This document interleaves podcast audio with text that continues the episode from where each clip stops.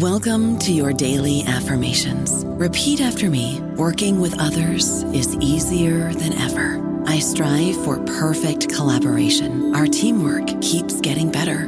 Yeah, affirmations are great, but Monday.com can really get you the teamwork you desire. Work together easily and share files, updates, data, and just about anything you want all in one platform.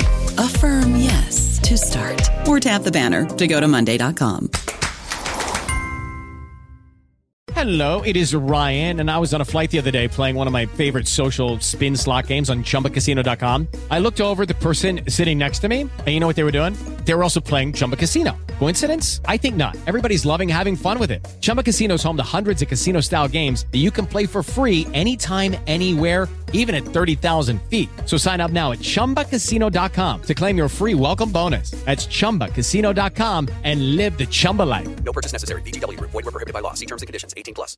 Hello, everybody. This is Marshall Poe. I'm the editor of the New Books Network, and I'd like to tell you that we have a new and improved website. It has two new features that we think you'll love. One of them is a vastly improved search engine so that when you type in keywords, you'll get a bunch of episodes really quick. The other is the ability to create a listener account. And in that listener account, you can save episodes for later listening. So you can create a kind of listening list. We think these features are neat and we think you'll enjoy them. Please visit the site today. Welcome to the New Books Network.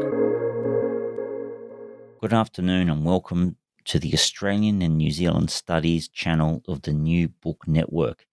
It's Bede Haynes here, and today I'm speaking with Sam Van Zweden about her work, Eating with My Mouth Open, published by New South Books 2021. Before we begin, I would like to acknowledge the traditional owners and custodians of the land on, in which I live and pay my respects to elders past, present, and future. Thank you, Sam. Thanks for joining us today. Thanks for having me, Bede. Now, Sam is a Melbourne based writer, and unfortunately, Australians will know that Melbourne is in a five day lockdown at the moment because of this dreaded virus, which is a bit unfortunate, but hopefully the best for everyone. Sam is a Melbourne based writer interested in memory, mental health, and the body. Her writing has appeared in the Sunday paper, The Big Issue, The Lifted Brow, Cordite, the Sydney Review of Books, the Wheeler Centre, and others. And her work has been shortlisted for a lot of prizes. And it won in 2019 what's known as the Kill Your Darlings Unpublished Manuscript Award, and it is now published. Now, this book is based on food, memory, experience, body, mind, diet, animal welfare, all sorts of things which we're going to go through in this interview. And it really celebrates food and all the bodies it nurtures. Considers the meaning of nourishment within the broken food system, and it doesn't hold back from difficult conversations about mental illness, weight, and well being. Now, Sam, could you let us know how you came to put this book together? Uh, Eating with My Mouth Open is so, like you said, it's a collection of essays. Um, it started out for me as an honours project. Um, I was doing my honours year at RMIT, and I went into that with a question about how I could recreate for the page um, a style of writing that mimicked what our memories do when you eat and remember food. Um, so I was really interested in what, what our brains were doing and how I might be able to recreate that for a page. Uh, so while I was writing it, of course, I sort of do- dove a bit further in um, and realized that um, while I was trying to write about the nice food memories that I had, there's also this sort of duality to the way that we think about food. And um, yeah, this this was an opportunity to unpick that. So to recognise that there are two sides of a coin, um, where in one sense we think about food as being nurturing and a way that you show love and um, connecting with with your loved ones, and on the other side is this sort of diet culture, food as risk. Um, anxiety provoking side of the ways that we relate to food in our bodies. And I feel like I inhabit a bit of both of those. So eating with my mouth open was a way for me to unpack that. Excellent. I want to proceed through this interview by way of almost thematically. And in the opening essays in the book, one of the recurring themes that I picked up was the notion of recovery. And you, you talk a little bit about your, well, fair bit about your, your life, your family life, and the things that the, family experienced, such as mental health challenges and, in a sense, atmospheres of fear and shame, which were imposed by in your in your household, in a sense, and also in the broader society society. And what I really enjoyed about it, which I'd like you to comment on, is recovery is treated as a way of being a is something that can help you escape from fear and shame and but it's not really a way as i understand one of the points you're making it's not really a way to move from where you are now to an end point so that you become a new you and while there may be movement and change you never reach the point of saying ah now i've made it and I'd like you to, to comment on that on that idea of recovery as a as a as just an ongoing process. Yeah, I think um, I think we're all sort of saturated in this very Hollywood driven idea of recovery from anything, uh, where we expect to um, confront our traumas and have them dissolve because we've confronted them.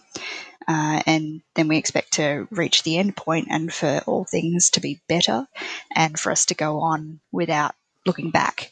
Um, but in my experience, that hasn't been the case at all. Trauma is something that's sort of ongoing um, and that is held, even even if we are able to confront it head on through things like therapy or through writing or through sharing um, and sort of oust the shame a bit, trauma is still something that's held in the body uh, and it's something that is going to hang around in a long lasting way. And really, recovery is more of an ongoing relationship to that trauma um, and how how you live your life in in relationship with it because it is it's, it's hanging around. Mm. The the book makes a distinction in, in several places between the mind and the body, and that the the the physical appearance of a body does not necessarily reflect the mental condition of the mind. So there can be a difference between those two things, but often there can, a, a person who's perceived as being physically perfect or some notion of perfection might be thought of as being happy, having a, a stable mental health. And the book gives good examples of how to avoid that, how that that's actually problematic, and how it happens. There's a couple of points I'd I wanted to run through a few points here and ask you to comment. The there's a you focus a lot on what on body size and how body size is often something that's it's almost a societal invention of what body size is considered to be a good body size and you give this example. I think it was Leonard Nimoy, the actor Leonard Nimoy, who used to do some, I don't know, therapy almost, where he would show people different, expose them to happier looking people with body sizes that weren't considered to be the desirable body size to make people appreciate all body sizes can be appreciated and enjoyed. Could you comment on that? Yeah, so Leonard Nimoy, who I think most people know as Dr. Spock from Star Trek, um, he did a. He's also a photographer, and he did a series um, of photographs of people in all size bodies um, being joyful, and I think that that, like you said, that um, you've picked up on the idea of. Uh, a good body size as being socially constructed. It very much is. Um, and part of that is that we're exposed a lot to uh, portrayals of people in fat bodies or of any other sort of divergent body, people with disability, that sort of thing, uh, as sort of being doomed to be miserable because of their bodies or triumphing in spite of their bodies. Um, but there's not really an option where they just get to be joyous in their bodies. And Leonard Nimoy, I think this was back in uh, the 70s or the 80s, this um, series of photographs was, um, yeah, he, he made the move of depicting people in fat bodies as being joyful and joyous and happy, and that being an option, um, which I think is really important to the ways that we relate to our bodies, is having depictions it's that idea that if you if you if you can see it, you can be it. Um, so we're having depictions that that show all size bodies as being worthy of care and respect and of being able to be happy is really important. Mm. Another point in relation to this idea of, of, of health the book makes often is there's an understanding that at least I often hear as well a fair bit in the in the circles in which I move that food is seen as healthy. So something can be eaten because it's healthy. And I often sort of think to myself, although I never say this to anyone, when they say, "Oh, can you go, can you go and get something because it's healthy?" I think, well, is it in the medicine cabinet or is it in the fridge? And there seems to be a distinction between, or the, almost a trap of falling into this idea that the only food that a person should eat is something that can be labelled as healthy. Could you comment on that? Mm, I think that's um, yeah, that's a really pervasive belief, isn't it? And of course, there are foods um, that are some sometimes foods and foods that are all the time foods. Um, but the breaking down of foods into good foods and bad foods and moralizing food in that way is really tricky and it's such a slippery slope. I think it's really easy to grab hold of um, the idea that some food rules are good, so all the food rules should be better, and that the people that follow the most food rules are the most worthy uh, and their, their bodies are going to be the best because of it. Um, whereas we know that if you have an embodied relationship to your um, your appetites, that you are going to be getting like science shows us that you're going to be getting more out of your food, that you're going to be processing your food in a way that's more healthful anyway. Um, I guess there's there's that idea about how uh, there's nothing healthy about eating your greens if you're stressing about eating pizza. Uh, so it yeah, there's there's healthy food, but there's there's definitely layers and layers of social bias that's on top of that. Mm. One an aspect that comes up in the book is your family heritage, and as I understand it, your your heritage goes back to Holland, to the, to the Netherlands, and the book there's a couple of themes in the book. One is well, there's two. I'll almost start that again. There's two parts. One is that heritage I've spoken about of the Netherlands, and there's another part of the book that talks about your home in Phillip Island. And I think you treat them both slightly differently, but they have a common theme. And the first theme I'd like to touch on, I found this very insightful, is you you grew up on Phillip Island, which is an island, I think, southwest of, of Melbourne mm-hmm. and relatively small place. And there's this idea when later on your family no longer owns the house that you lived in there, everyone has moved away or died, all those sorts of things have happened. So it's not as though you can actually go back to that piece of dirt and claim it and sleep there, which in a way is, is sad. But then you also draw in this wonderful association of how, even though the home might not be there, it's still in your memory. And that's actually relatively important. So the ownership to the land is gone, but then you start drawing out these ideas that it lives in the memory, but the memory only comes out when it's when it's stirred, renewed by things like the smell of food. Could you comment on that? That what your thoughts are there? I think it's probably an experience that a lot of people can relate to. In that, you know, now with everybody's parents are divorced and moved into different houses or moved away and started new lives, and that's sort of how it went in my family. My um, Mum had a partner that she moved into a new house with. My dad got remarried and moved to the city. Mum eventually moved to Tassie. I left the island. Um, so my connection to the place is quite different to how it was when I was growing up. There's nobody there to go back to see. Um, and even if I do, there's it's because it's a tourist destination and somewhere that has had to upgrade its infrastructure pretty uh, rapidly over the years. It's so different when I go back that I almost don't recognize it. So I don't feel like I have that same sense of home that um, that a lot of people have of returning to their family home or their their family suburb. Um, but at the same time, so much of who we are is created at dinner tables through um, the ways, the, the stories that we tell around food, um, and the ways that we interact with our families at dinner time. Uh, so while I can't go back to the island, I can return to the recipes that we share and the meals that we share and our family table, and we recreate that in various ways um, in our new locations. And I feel like that's that's really precious. Mm.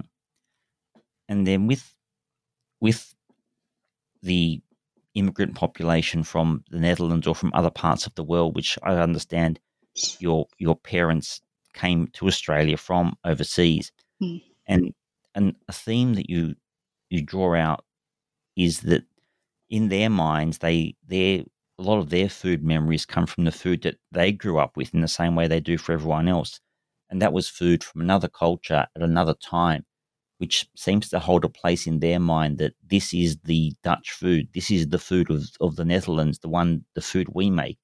And then there's a, I think if I hope I get this right, you're at a point in time you went back to the to the Netherlands with your father for a, holiday, and there was a food on the someone was selling on the street, which was a food he loved in Australia, and I think he tasted it and he thought, oh, this just isn't this just isn't that. This isn't that same thing, really. Mm. And there's just this uh, almost it's like a time traveling experience with food in the memory and food in the real world. Could you comment on that? Yeah, I think there's um there's that saying that the last place that you should look for assimilation uh, is in a migrant's pantry.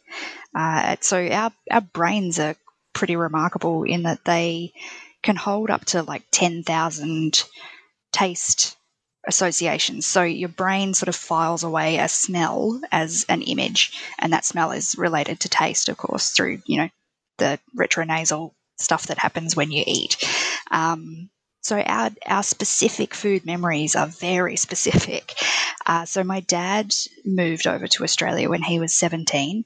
Uh, so he's now been uh, an Australian for longer than he was a Netherlander, um, and his his memory for the food there has always been strong, and we've always sort of recreated those foods at home. But of course, those foods haven't always been accessible in Australia. Uh, so we've made approximations of the food. We've we've mixed up, you know, ingredients that are as close to the real thing as possible.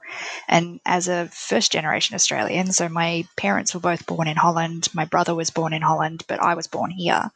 Um, for me, the approximations are more nostalgic. Those flavors are more nostalgic to me than the, uh, you know, the authentic versions. Um, but for my dad, he has the taste memories of Holland. Um, we went over a couple of years ago together and we were able to share um, stroopwafels, which are um, syrup waffles. So two sort of waffly biscuits stuck together with a sort of tacky caramel. Um, and they, over here, you can get them in packets of four in the international food section. Uh, they're, they're quite a particular flavour. You can pop, pop them on top of a cup of coffee and they get all melty and gooey and they're really delicious. Uh, over in Holland, you can get those ones, but you can also buy them uh, at markets. They they cook them freshly on the street, so they have like this um, almost one of those pancake things where you spread the batter around uh, and then ladle on some caramel and squeeze the whole thing together. Um, and the, the whole thing is hot. Uh, and while while we were there, Dad and I were able to to share that together, and he was excited to sort of say, "Look, this is how they do it here, and this thing that you've known your whole life is not the real thing. It's actually this this is this is legit," um, which was special. But it was also he he was quite disappointed because it wasn't what he remembered quite, and um, I think cuisine is interesting in that it also keeps changing. So even if um, if he's right, um, and mm. and it has sort of changed, that's what happens with food cultures. You know, the ways that we the ways that we cook things change. So my dad's memory of Dutch food is sort of stuck in time of Dutch food from the early 1980s when he migrated, not Dutch food as they do it now. And I think this is really, um, this is a thing. I was reading uh, David Chang's memoir recently, and he was saying his mum cooks fantastic Korean food, but she cooks fantastic Korean food from the 70s, not fantastic Korean food as Koreans would recognize it now. Uh, so, yeah, cuisines are really sort of shifting and changing all the time. I don't know about you, but I'm very busy and I don't have a lot of time to cook. That's why I subscribe to Factor. Eating better is easy with Factor's delicious, ready to eat meals. Every fresh, never frozen meal is chef crafted, dietitian approved, and ready to go in just two minutes. You'll have over 35 different options to choose from every week, including Calorie Smart, Protein Plus, and Keto. These are two minute meals. Factor meals are ready to eat and heat, so there's no prepping, cooking, or cleanup needed. They're flexible for your schedule. Get as much or as little as you need by choosing your meals every week. Factor is the perfect solution if you're looking for fast, premium options with no cooking required. Sign up and save. We've done the math, and this is important. Factor is less expensive than takeout, and every meal is dietitian approved to be nutritious and delicious. Head to factormeals.com slash NBN50 and use code NBN50 to get 50% off. That's code NBN50 at factormeals.com slash NBN50 to get 50% off. Hmm, interesting. Um, another a bit of curiosity of mine is the book has a very very vibrant tone. It reads very well and it's engaging and it's gripping, Thank you. which is really good. And anyone out there listening, this is a book that is worth reading. If you want to read something and you can just read a, a couple of essays and th- in your mind will start thinking about all these things, you think, wow, wow, wow. So it's worth doing it for that. It's almost like it's a wonderful meditation almost. And but I sense from what you've been saying so far today, you also actually underlying all this, you have a, a, a actual not scientific knowledge of the way food works in the brain and the mind and the body.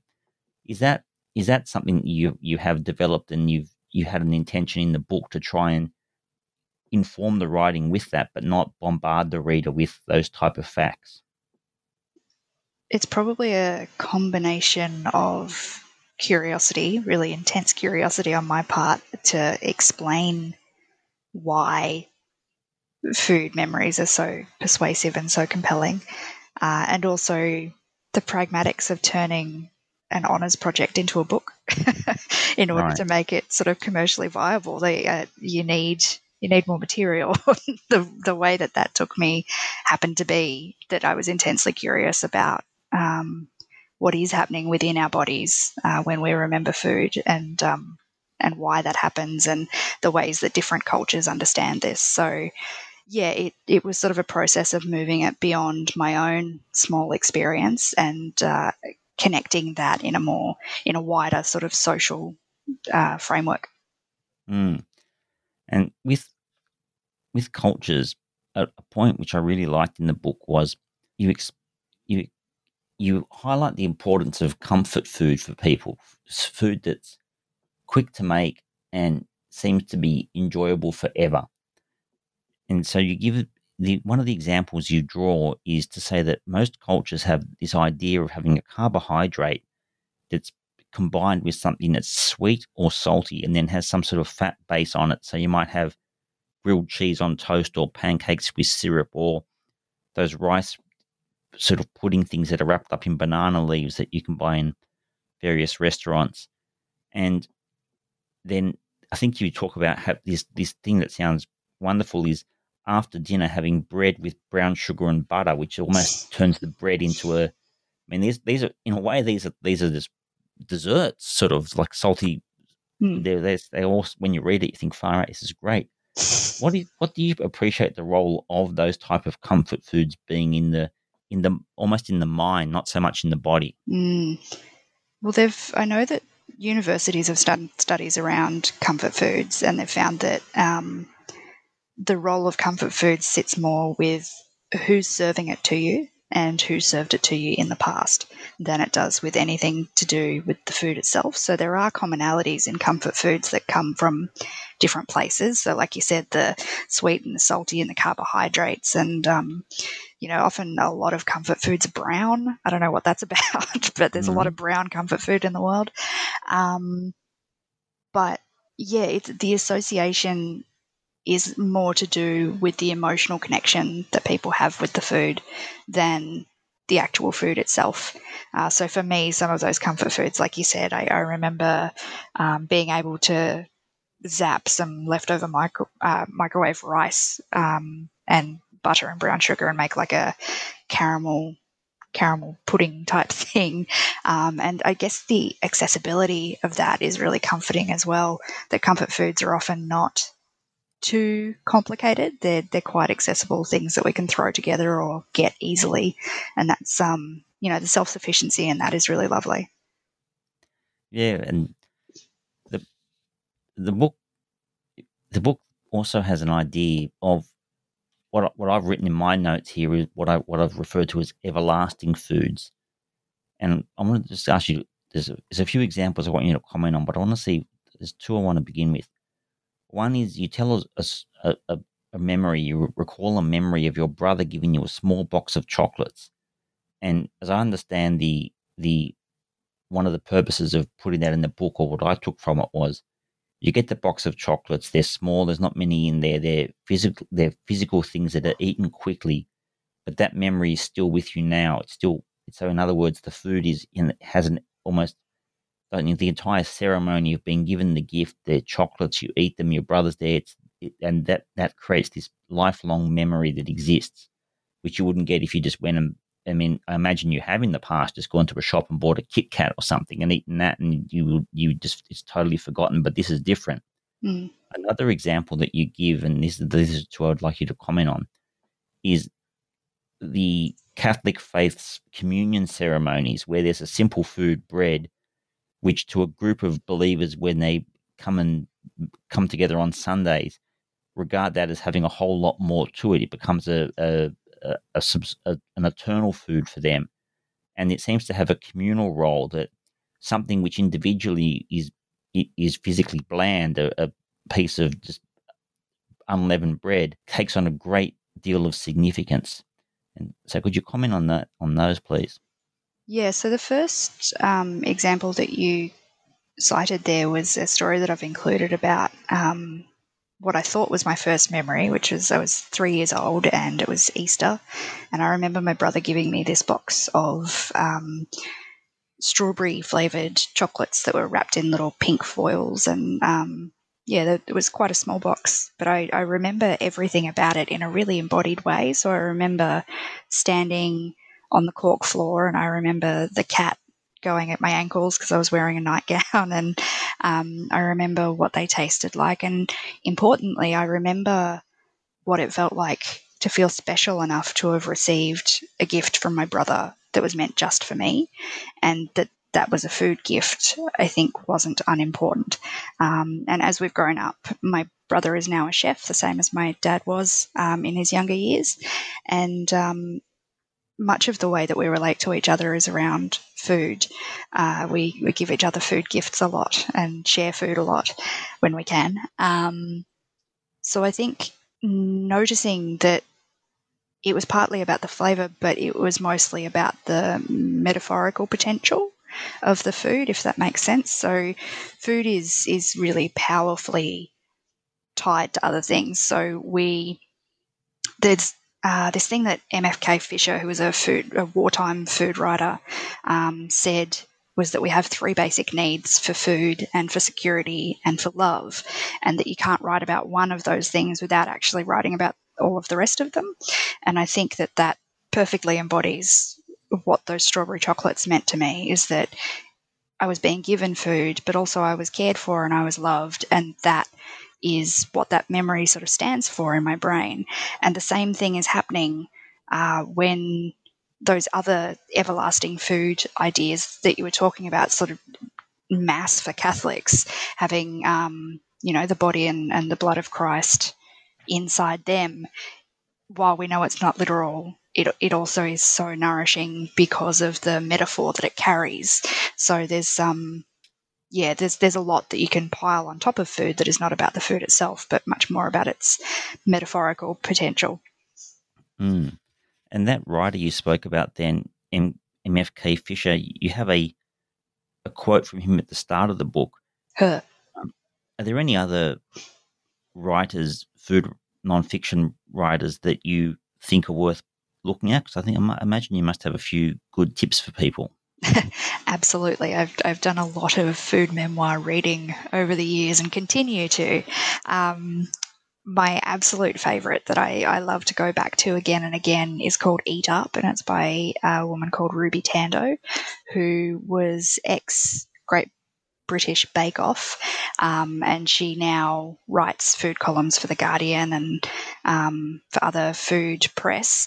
And she, um, her book Eat Up is about appetites and um, I guess sort of not being afraid of appetites and learning to eat in a way that is nourishing by unhooking from all of the the, un, the unhelpful chatter around food.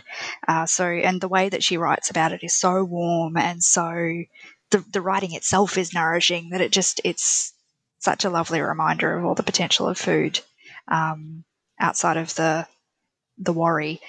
Um, another writer that I really enjoy is Bee Wilson. She's a food historian and she has the most amazingly researched books. Um, one that came up a bit within Eating with My Mouth Open was one called First Bite, which is about how children are taught to eat and the ways that we think of children's food as being different to adults' food.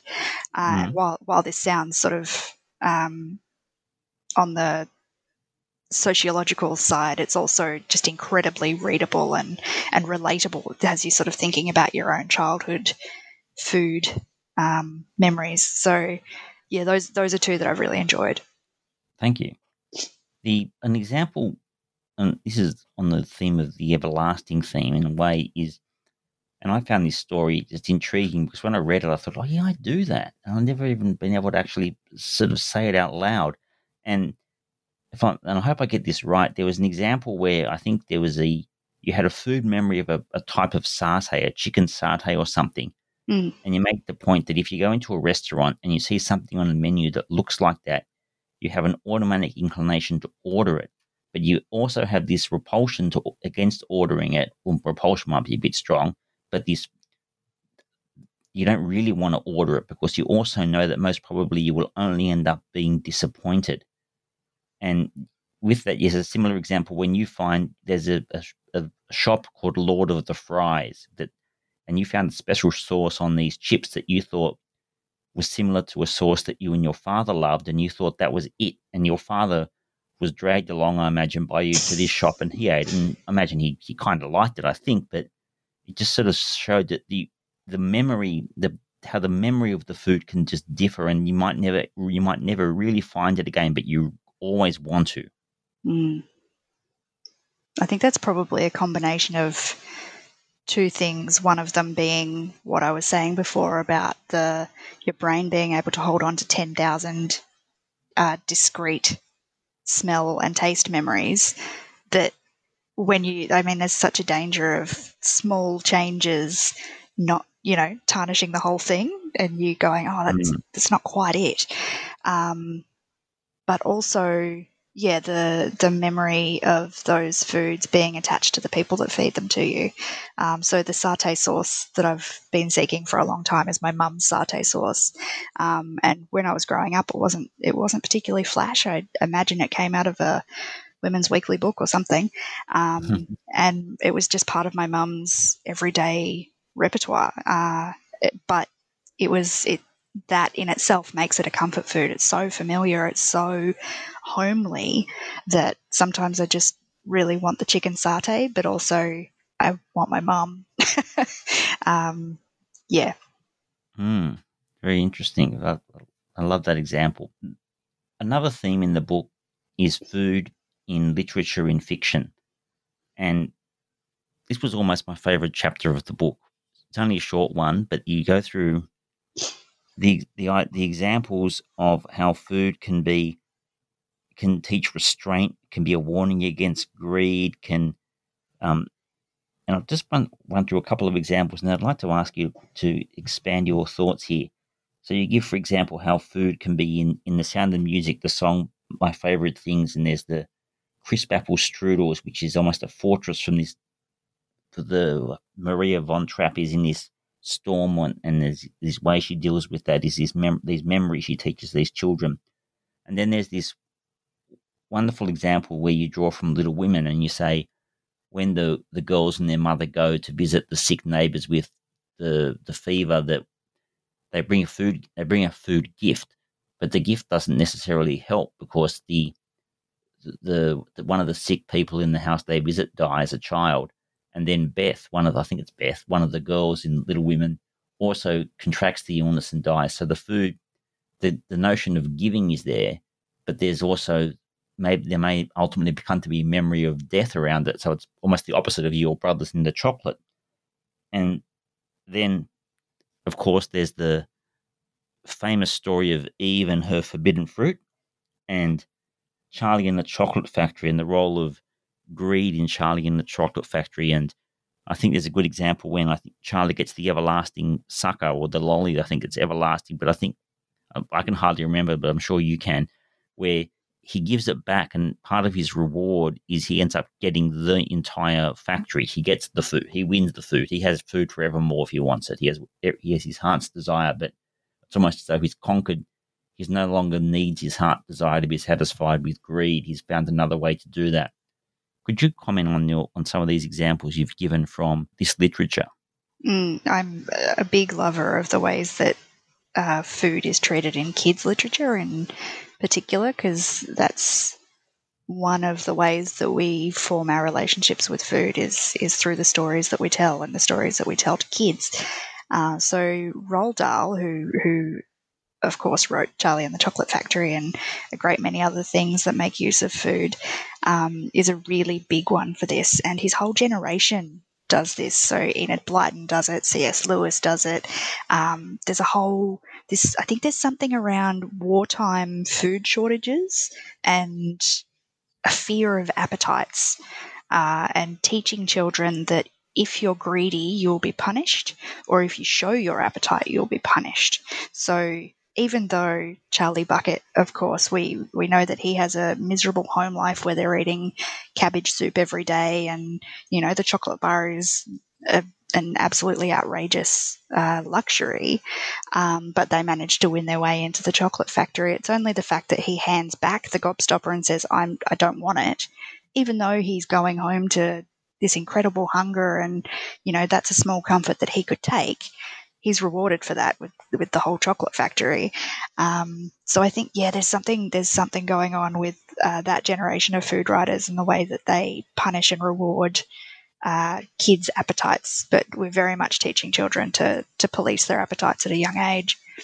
Mm. And how do you can you comment on the the example of Eve? What you what you draw from from that example? I never really thought of Eve as, of course, there's the famous apple, but I never really thought of it as a food story. But you, you sort of you, you use it as a food story in a way. And could could you comment on on, on the role of of the food in that part of the Bible? I don't know that I have too much to say about it. Honestly, it's just um, that Eve is an interesting parallel to draw. The fact that Eve is a woman and she had an appetite and she was punished for it. Um, I think that's something that we can see happening everywhere. We're uh, in a in a society that prizes and, and rewards women's appetites being restrained and um, and demonstrably restrained. So yeah, I think I think it's just a, a way of pointing back and saying this is this is not new. Mm. And one, um, I want to talk about animal welfare now. And you've just mentioned C.S. Lewis, and it's just reminded me. There's the the book, The Silver Chair, and there's this scene in that where there's the the character Puddleglum, and I don't know, two of the two kids end up in a giant that the castle of the giants, and they end up being something that's there on the menu. The humans and the and Puddleglum's on the menu, so it's almost as though they get. With the I'm not not sure if they ever become too conscious of it. I think one of them does, but they get they under they suddenly learn the notion of what it must be like to be the menu. And um, yeah, just that's, I think that's another good example from that genre you're talking about. Mm. You could go on. There's just so much in there in in that children's literature about food. It must be. You could write a book about that. I'm sure. Absolutely. um, now, to our animal friends, you make some points in the book about whether um, about how animals are treated and how that can often be horrendous, and the way but to us as people standing in a supermarket, that's almost hidden to us because the naming of of animal products doesn't necessarily correlate to the animal. The way it's presented doesn't correlate to a living thing. The where the animals are slaughtered is hidden. Um, what what what? How do you work animals? How do you work out the the, the idea of eating animals and food and the environment? Could you comment on those those themes? Mm, it's such a tricky part of eating, isn't it? The ethical sides of it. Um, I think with eating animals in particular, it can be really confronting because we have worked so hard to distance ourselves from the rearing of animals, from the slaughter of animals, from the processing of animals, the separating of the bits that we eat and the bits that we don't eat. Um, and yeah, like you said, when you when you're in the supermarket shopping for beef, you're shopping for beef, not cow, um, and you're shopping for seafood, not sea life. Uh, so it's it's a weird sort of distancing that we do, and it can be really confronting um, to look at those things and realize that you're eating things. Often, you're eating things that exist in your own body. That you know, a chicken liver is the same as, or not the same, but the, the same part, the same function that we have within our own bodies, and then it all becomes sort of overwhelmingly horrific.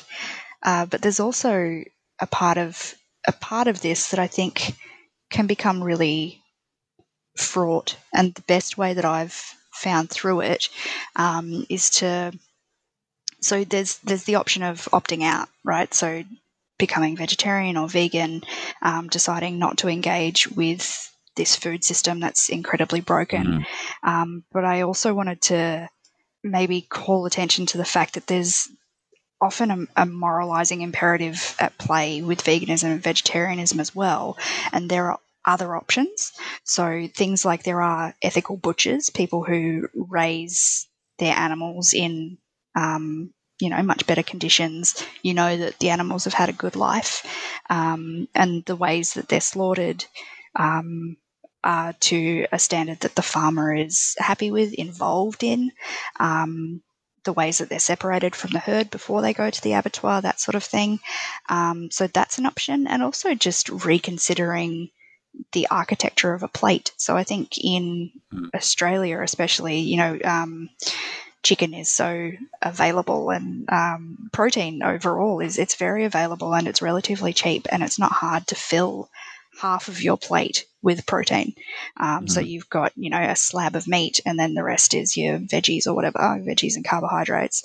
Um, but to rethink the architecture of your plate so that maybe you know, a quarter of your plate or even less is the protein because all we actually need is a much smaller portion. And the knock-on effects of that i mean the knock-on effects of things like meat free monday there's a lot of people that are embracing that as an alternative to full-time meat eating. And the impact that that has on the environment and the food system is very real. So i think it's possible to do good things. You don't have you don't have to be perfect to be good. Yep that's very important. Um, and one with that example you've given, ethical butchers. It's what are your views on this? Is that we, for those people who have children, at least in Sydney, it's relatively common for the child to grow up and just be given meat. You don't. There's no. The day doesn't come when they say from now on you are going to be given meat. What do you think? You you are given meat, and then you end up being someone who might be 20 and think, gosh, where's this all, even younger now, where's this all come from? And then you might look at it and then you might think, ah, there's a need to go to an ethical butcher because this, this system doesn't really work. Do you think that, that, that food education to, to children is something that, that is going to start becoming part of our society through parents to the children, or it's really going to, it would remain something that an individual needs to work out for themselves because the system is just so all encompassing? That's a really hard question. I think there's, um, it's hard for me to pass judgment on anyone's parenting, really, um, but it's something that's incredibly class bound at the same time. So mm. choosing to engage with ethical butchery or you know people that eat organic foods to avoid pesticides and all that sort of stuff there's an absolute class boundary to that that this is not accessible to everyone um, and for a lot of parents who are just trying to feed their kids cheap proteins are going to be an essential part of that, and I think that's okay. Um, so there's that, but also I think um, I think there's a lot more awareness of um, teaching children about food through formalized education systems. So um, I know, like the Stephanie Alexander uh, gardening thing, where they've they've got um, gardens happening at schools where children are, you know, creating um, or growing their own foods and then they're harvesting their own foods and then they're processing them and um, learning how to cook with them and seeing the end to end process in a really meaningful way to sort of overcome that gap that we were just talking about where you're disembodied from you know we're so dis- so removed from the process of how things get on our plate it sort of closes that gap a bit which i think is useful Mm. Um, the next topic, dieting. Dieting plays a role in the book. A couple of the concepts that I've picked up from what you've said, which I'd like you to comment on, is there is a diet industry, first of all, and you, you, you talk about Weight Watchers, now called WW, and how it seems to be widening its catchment to younger and younger people. And the idea that a diet itself the diet industry, diets have to be things that do not work to have a diet industry. Otherwise, you, you are on your diet. It's, it's, or put another way, there never comes a day when you're on the diet and you come into work to everyone and you go, "This is great, guys! I can now eat cherry ripes to my heart's desire. the diet worked. I'm cured." Yeah. Could you comment yeah. on the the, the role of diets in our society? That's right. If they if they worked as well as they reported to, um, they would put themselves out of business, and that's not a profitable um, model for anyone, is it? Um, so I heard uh, there's a Melbourne based uh, body image activist, her name's Sarah Harry, um, who put this idea of diet culture as she, she made an analogy between buying a watch. If you if you were to buy a watch and somebody said to you, this watch only works 2% to 5% of the time, um, and probably you're going to be back and you're going to have to buy another watch very soon, you wouldn't buy the watch. You would think it was a terrible deal. Yet, this is what we're doing with diets all the mm. time. Mm. Um, the diet industry in Australia, or not even the diet industry, the weight loss services industry in Australia is worth, I think, $477 million a year. Uh, so this is a hugely profitable business, and that's only counting the things like um, Jenny Craig Weight Watchers, the things that are selling you. We go to meetings, we eat these things, this is the plan. So that's not accounting for like wellness culture with the end goal of a smaller body or, um, you know, fitness outlets that have the end goal of, of you know fat blasting or you know any of any of those sorts of things that feed into the ideology. It's just the plans. Um, so it's a hugely profitable industry and it serves itself. It doesn't serve the people that are sadly wrapped up in it. So um, yeah it's it's a, the struggle is real okay and how does where does the the yeah, the book has this talks about this idea of health at every size. I think that's the expression H A E S. Mm. How does um, what's what what is the the goal of that movement, or what what is it? I don't even know if it is a movement. What that the idea is, and how that relates to or defeats or is meant to deal with the the diet culture. So, health at every size um, is it kind of is a movement. It's kind of a paradigm shift. So the way that it, it addresses the ways that we think about body size being related to health. Um, and it tries to decouple body size from health and recognize that things like BMI are not actually a meaningful marker of health. Um, the BMI right. was was created by an insurance industry as an average representation of what people weighed at the time and had absolutely no um, meaningful relationship to the health of those people. So it's historically not useful, um, and we know that it's that it's not useful going forward. So health at every size recognizes that it's more useful to focus on meaningful measures of health, things like movement, nourishment, um, your relationship with your body, your community connectedness. So, a much more holistic view of things that are going to have real health impacts that can be measured. Um, because we know that diets also most often will have an adverse effect resulting in things, you know, in shame and body dissatisfaction, eating disorders, weight cycling, which can create many more health issues. Uh, so, yeah, it, it sort of shifts the paradigm towards something that we know can be proven and can be useful. Mm. And with what you've mentioned there about dieting and the, the idea of shame, the in my basic understanding, I would think that a person is unhappy with the way their body presents to the world. A diet is adopted in order to address that, to recreate the body in some different way, which the person thinks will ha- is worth doing for some reason. It, a lot of that to me seems to be something that is more in the person's head than in their body, and that's that can be the real the real hurdle. What what are your views on on understanding on that type of understanding? I think it can be that it can be um, the bodies that we're shown. So we're shown thin bodies as happy bodies, and we're all striving to be happy bodies, so we're, we're all striving to be thin. But at the same time, um, it's also not just an individual. I think it's important to recognize it's not just an individual uh, relationship to the body, that it's also very much a structural issue. So, doctors that adopt weight based um, approaches to health are also people that are making those who already feel ashamed of their body less likely to seek medical help because they don't want to be told off or made to feel more ashamed of their body for something that they actually don't have control over.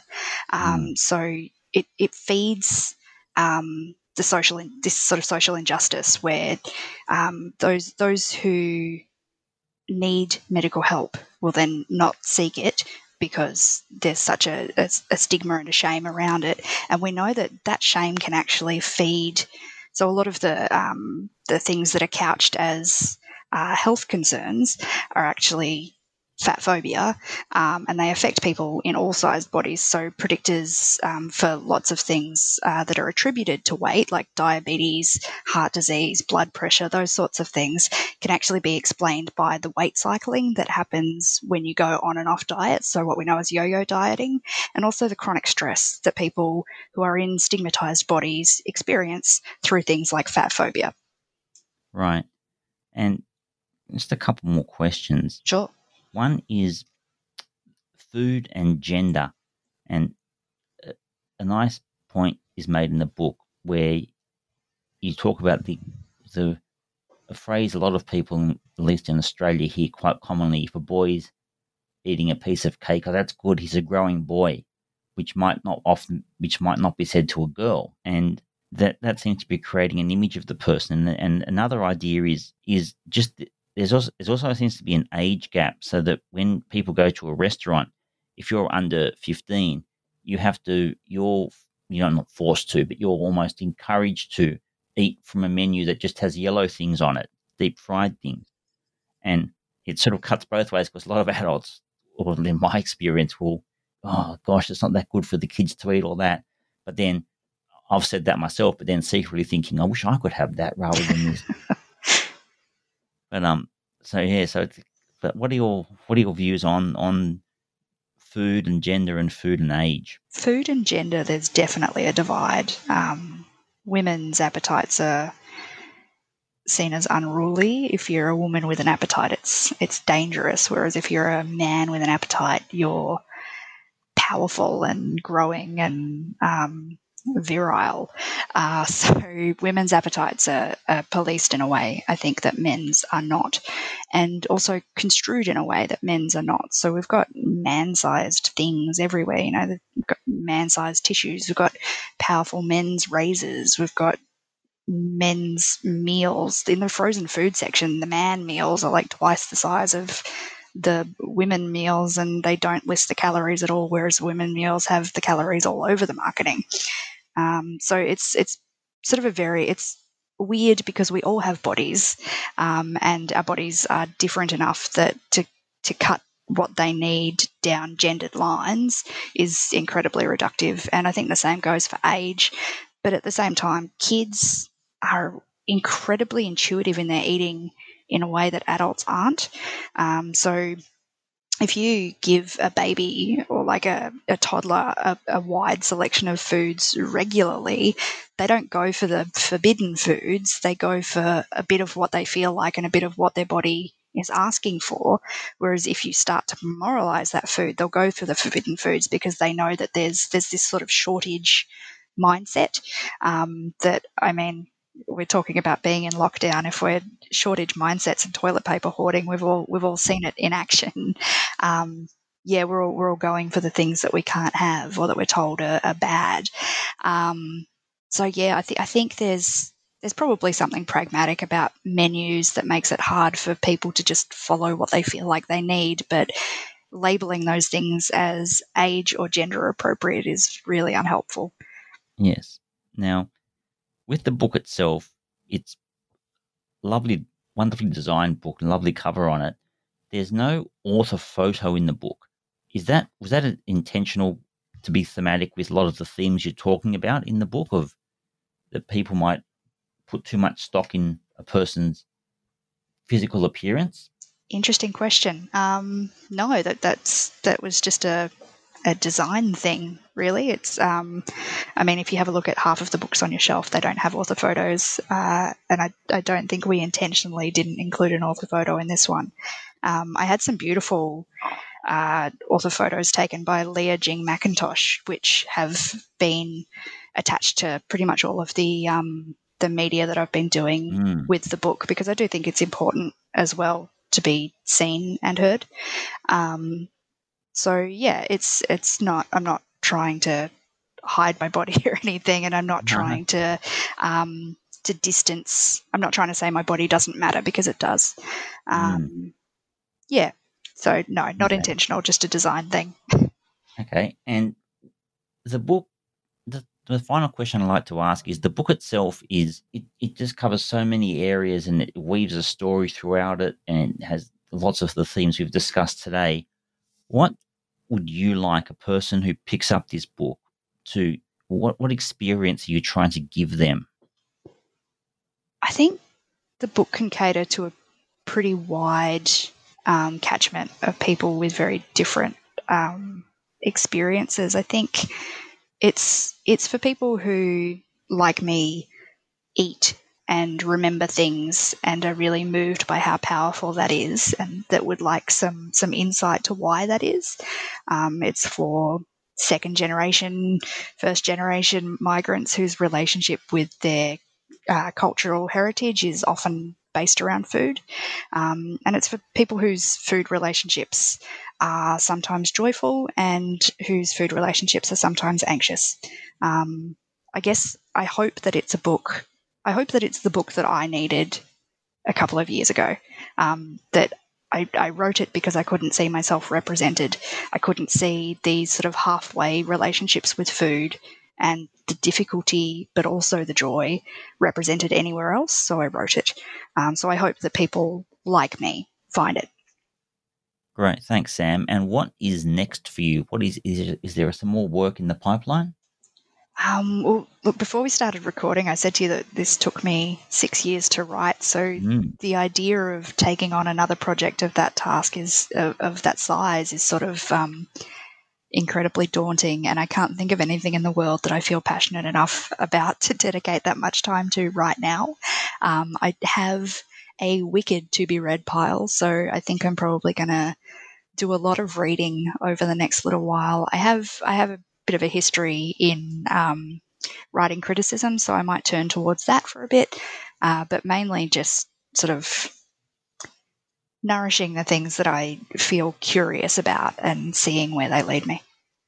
Okay, well, thank you for your time today, and, and I certainly look forward to the next the next thing you write. If it takes six years, so be it. Um, thank you so much for having me. No, it's been a pleasure, and I must recommend to everyone if you can, grab a copy of Eating with My Mouth Open by Sam Van Zweden, published by New South Books.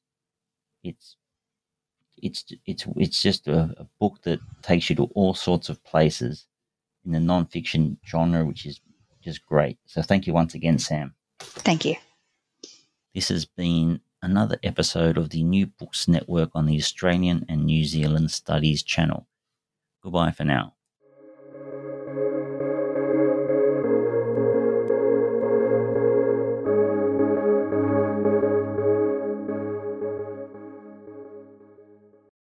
With Lucky Land slots, you can get lucky just about anywhere.